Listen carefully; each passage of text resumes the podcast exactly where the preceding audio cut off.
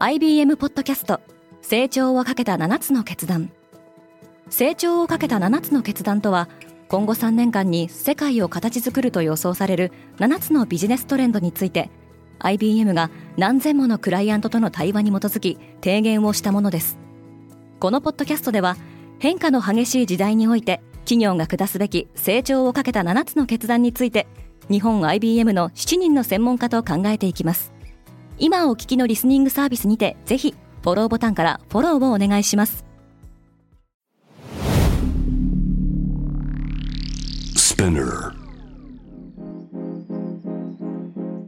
おはようございます。ケリーアンです。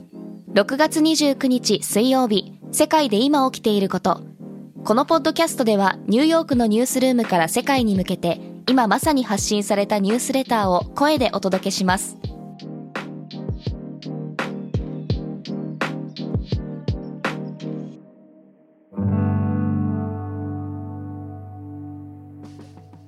トルコはスウェーデンとフィンランドの NATO への加盟を妨げないことで合意した。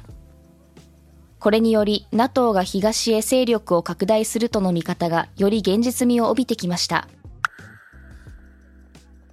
中国は外国人渡航者の新型コロナウイルス規制を緩和している。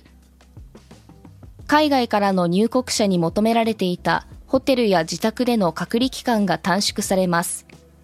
また、習近平国家主席は7月1日の香港返還25周年の式典に合わせて香港を訪問する予定です。パンデミックの開始以来、初めて中国本土を離れることになります。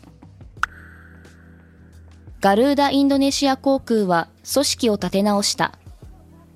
インドネシア国営のガルーダ・インドネシア航空は、負債を減らしてコストを下げ、主に国内旅行に力を入れていく見込みです。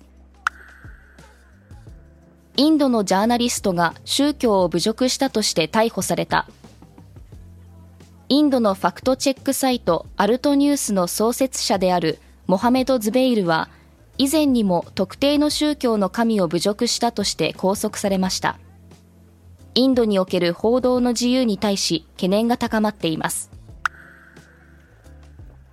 昨年の1月6日に起きた暴動に関するアメリカ議会の公聴会で驚きの証言があった。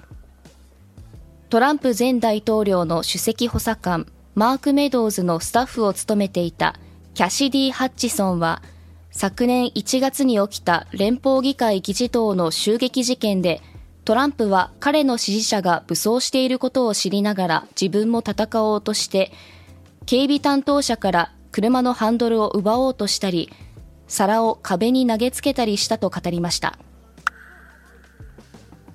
南アフリカで起きたエネルギーストライキの賃金交渉が再開した。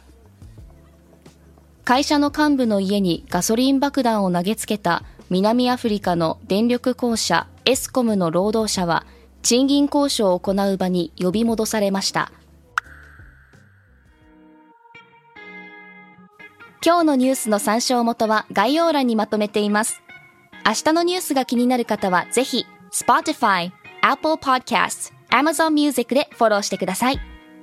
Quartz Japan では世界の最先端を毎日2通ニュースレターでお送りしています。他にも世界で暮らす女性の喜びや悩みを伝えるポートレートオブミーがスタートしています。詳しくは概要欄に載せていますので、ぜひこちらも見てみてくださいね。ケリーアンでした。Have a great day!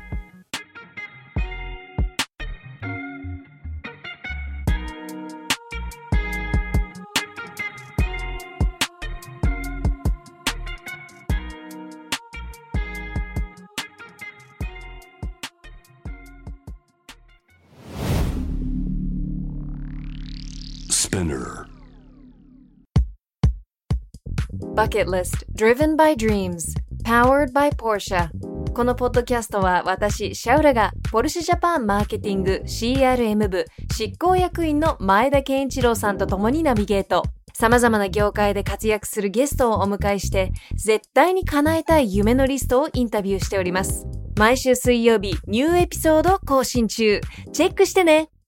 キャッチワッツネクスト世界のカルチャートレンドをわかりやすくこのポッドキャストはシンガーソングライターとして活動している私ヨンヨンとヒップホップライターの僕アボカドが話題のテックニュースから音楽ニュースなど普通のニュースプログラムでは聞けないカルチャーニュースを毎週月曜日、水曜日、金曜日の朝に配信しています。ぜひ聞いてくださいリスナーの皆様より多くのリクエストをいただいている話題のニュースを深掘りしたエピソードを週末の有料版で配信中です今なら1ヶ月無料トライアルを実施中。詳細は概要欄に記載しています。この機会にぜひ聞いてみてくださいね。感想ご意見もお待ちしています。